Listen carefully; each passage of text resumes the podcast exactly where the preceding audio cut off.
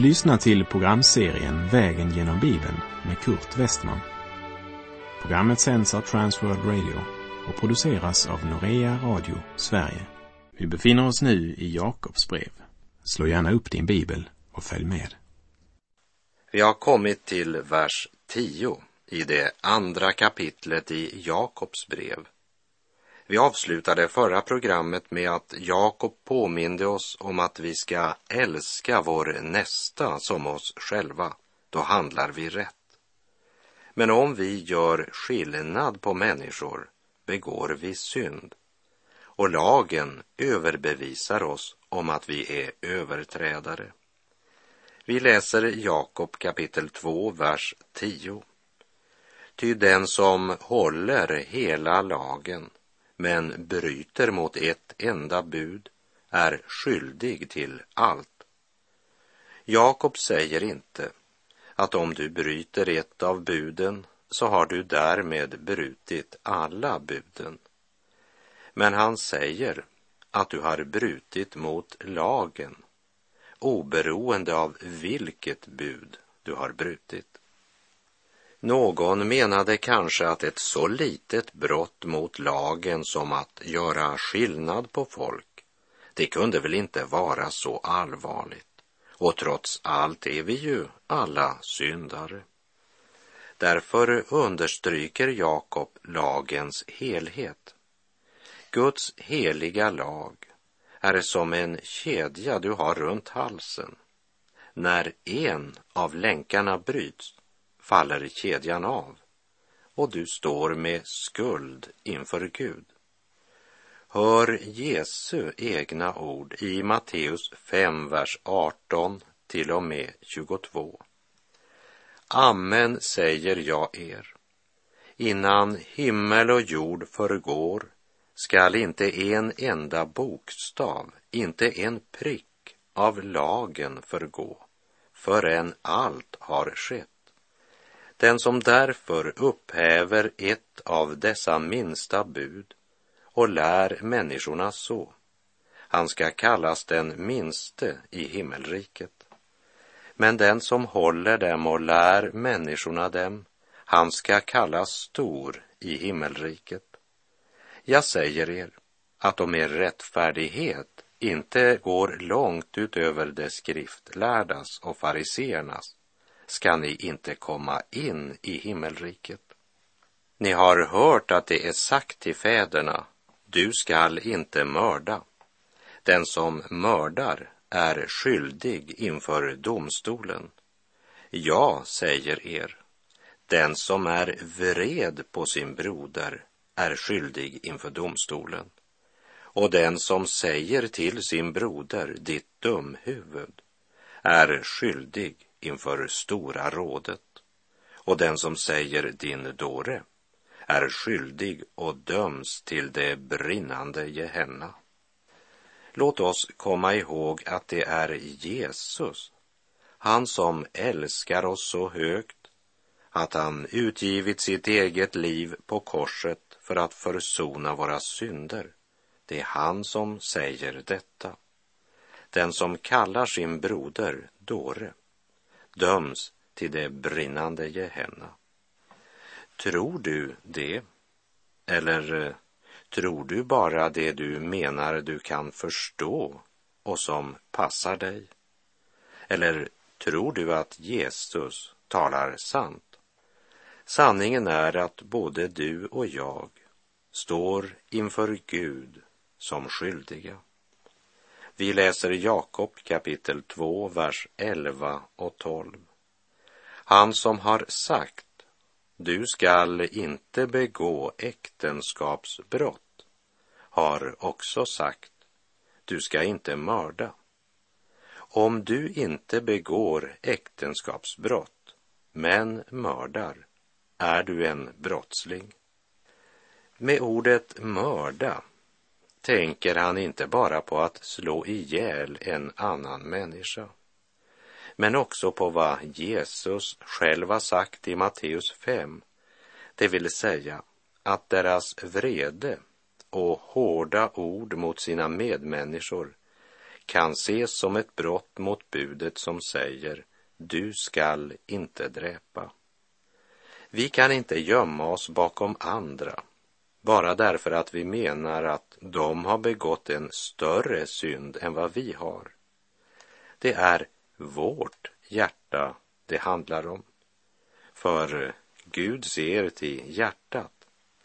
Vi minns från vår vandring genom Apostlagärningarnas åttonde kapitel att en man som såg Guds ande falla över dem som apostlarna lade händerna på och bad för, han erbjöd dem så pengar för att också han skulle få denna kraft.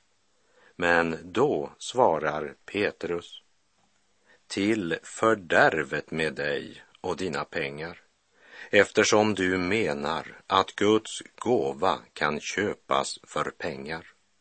Du har inte någon del eller lott i den här saken, eftersom ditt hjärta inte är uppriktigt inför Gud, som det står i Apostlagärningarna 8, verserna 20 och 21. Det är samma Gud som har givit oss alla buden. Så frågan är inte vilket av buden du bryter, men vem du förbryter dig emot. Mot dig alena har jag syndat, ropade David i sin nöd. Vi läser Jakob 2, vers 12 och 13.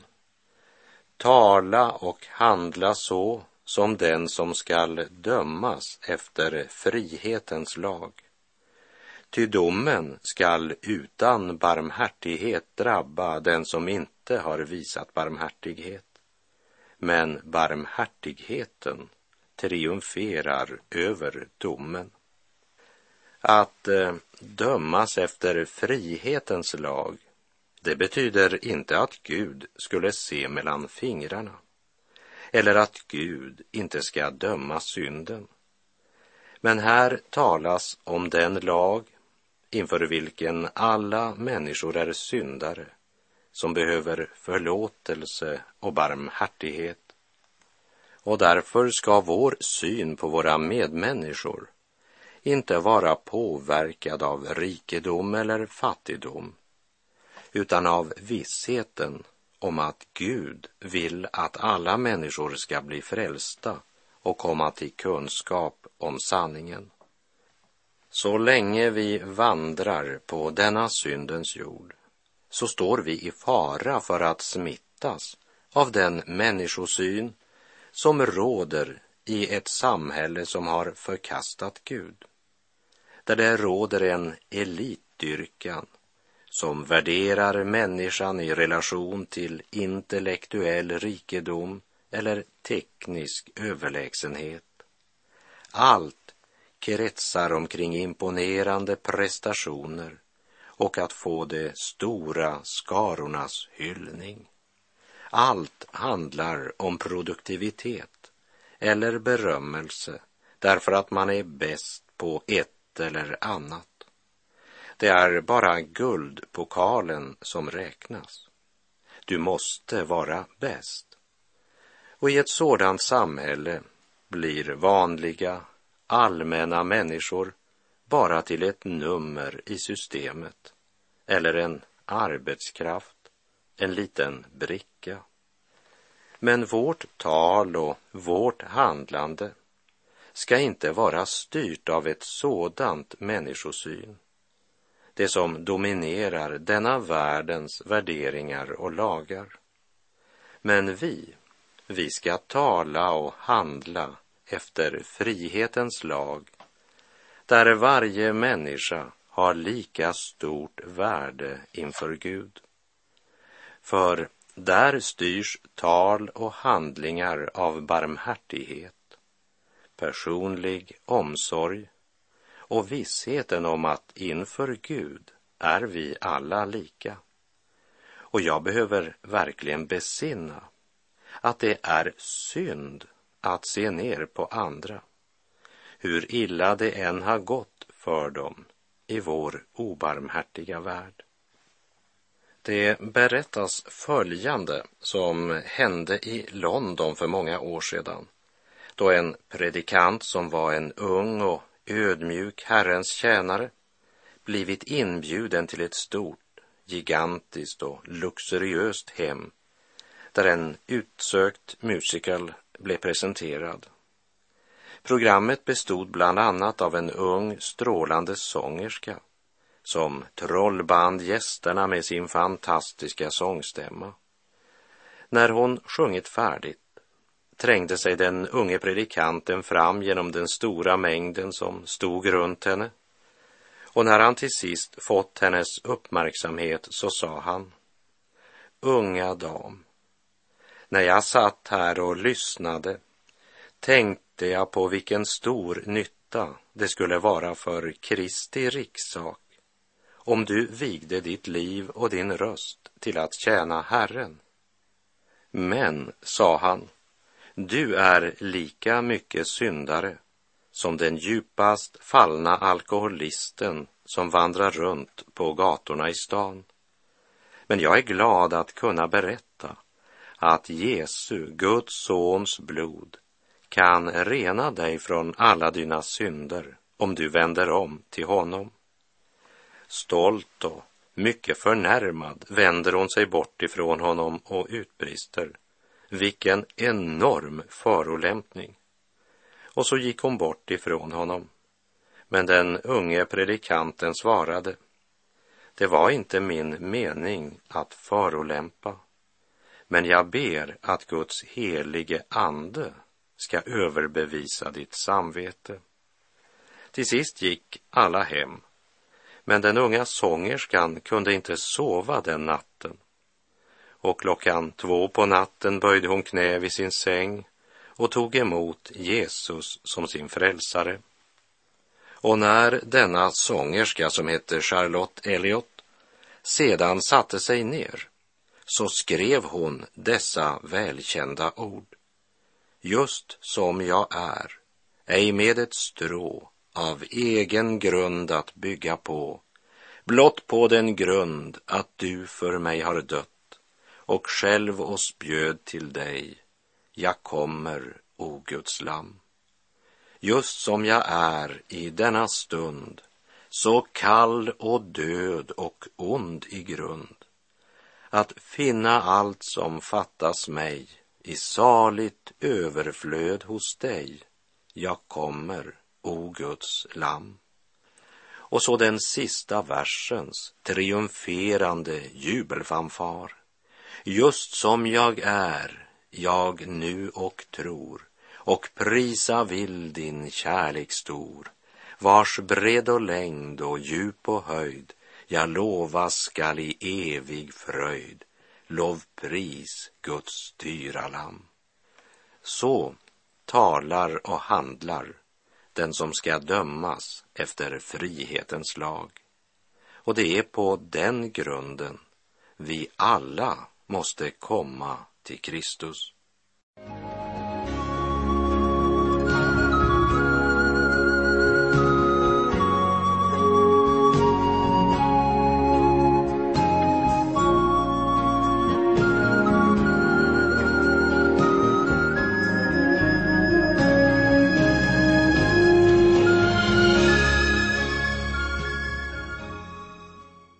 När vi nu kommer till verserna 14 till och med 26 i kapitel 2 i Jakobs brev så talar Jakob om att vår tro måste vara något mer än ett munväder.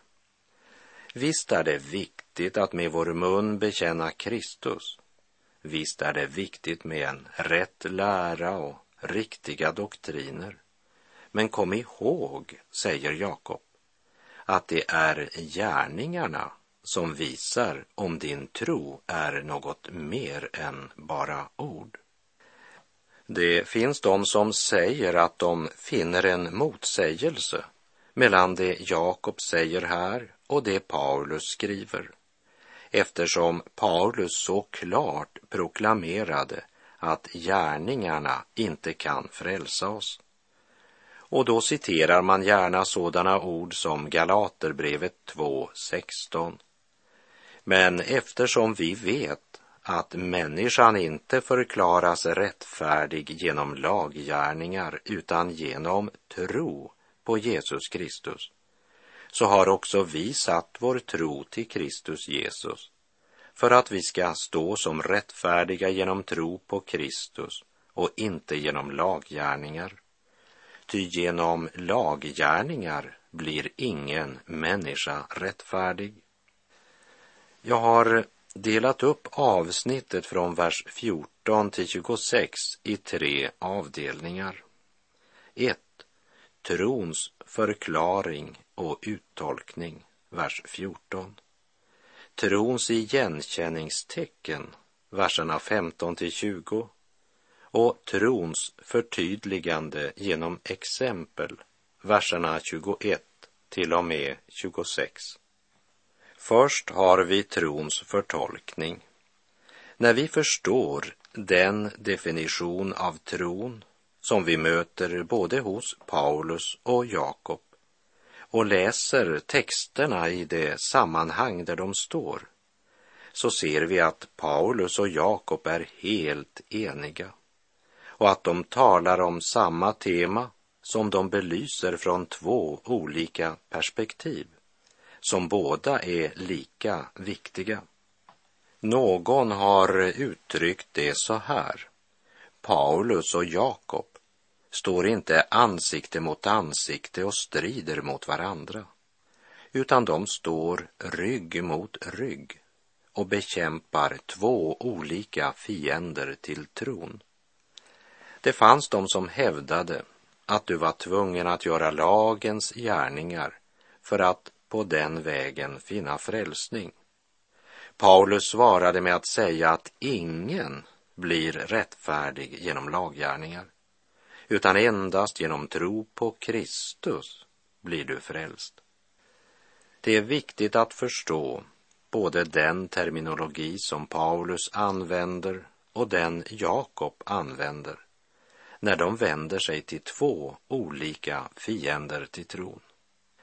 Paulus säger att en frälsande tro, det vill säga en sann och äkta tro, förändrar, förvandlar en människas liv. Paulus säger ju om sig själv i Filipperbrevet 3.7.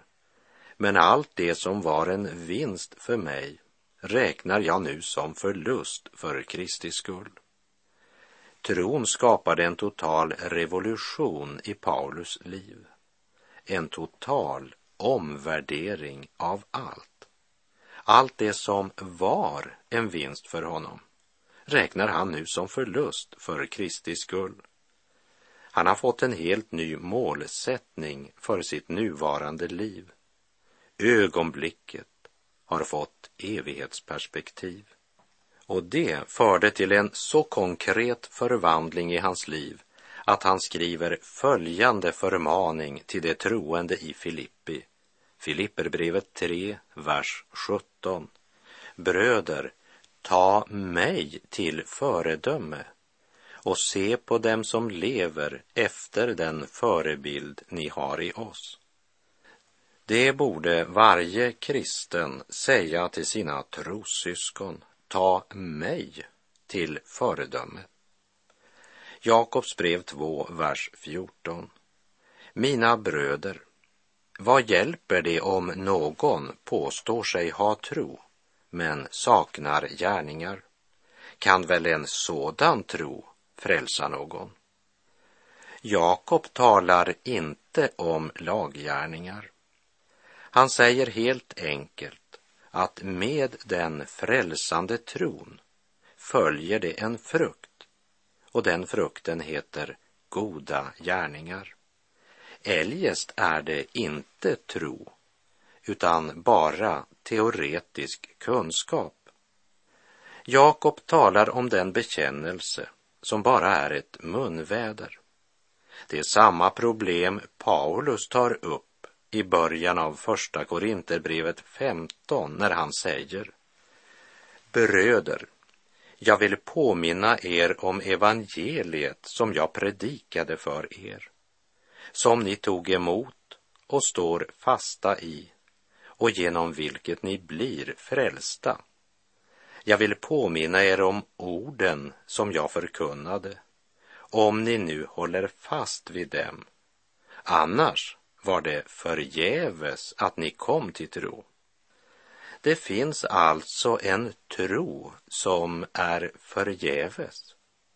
Det finns en tro på Kristus som inte frälsar någon. Det berättas att djävulen hade ett möte med sina demoner för att rådslå om hur de skulle övertyga människorna att Gud inte fanns. Eftersom de själva trodde på Guds existens undrade de hur de skulle gå till väga.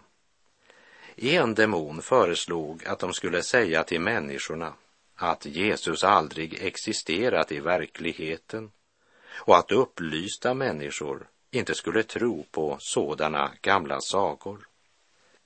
En annan demon föreslog att de skulle övertyga människorna att döden gjorde slut på allt. Så det är ingen orsak till oro för livet efter döden. Men slutligen kom den intelligentaste av demonerna med följande förslag. Att man skulle säga till alla att Gud finns. Jesus Kristus finns och att tron på honom frälsar och att det är nog att bekänna denna tro och sedan bara fortsätta att leva ungefär som förut, bara med vissa justeringar. Och så blev det beslutat att använda den taktiken. Och det är den taktiken djävulen använder än idag.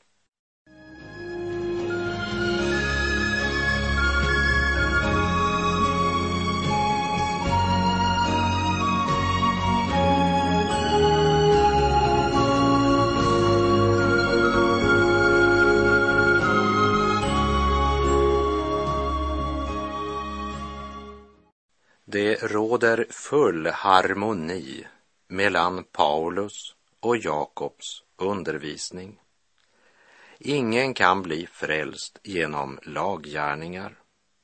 Men den som mottar rättfärdigheten från Gud genom tron genomgår en total förvandling som blir uppenbar för alla.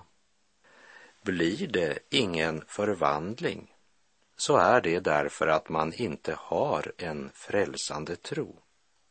Man bara håller det för sant att Bibeln är Guds ord. Och man håller det för sant att Jesus dog för syndare. Men också de onda andarna tror det och bävar. I Galaterbrevet 2, vers 16 så gör Paulus det klart att ingen människa förklaras rättfärdig genom laggärningar utan genom tro på Jesus Kristus.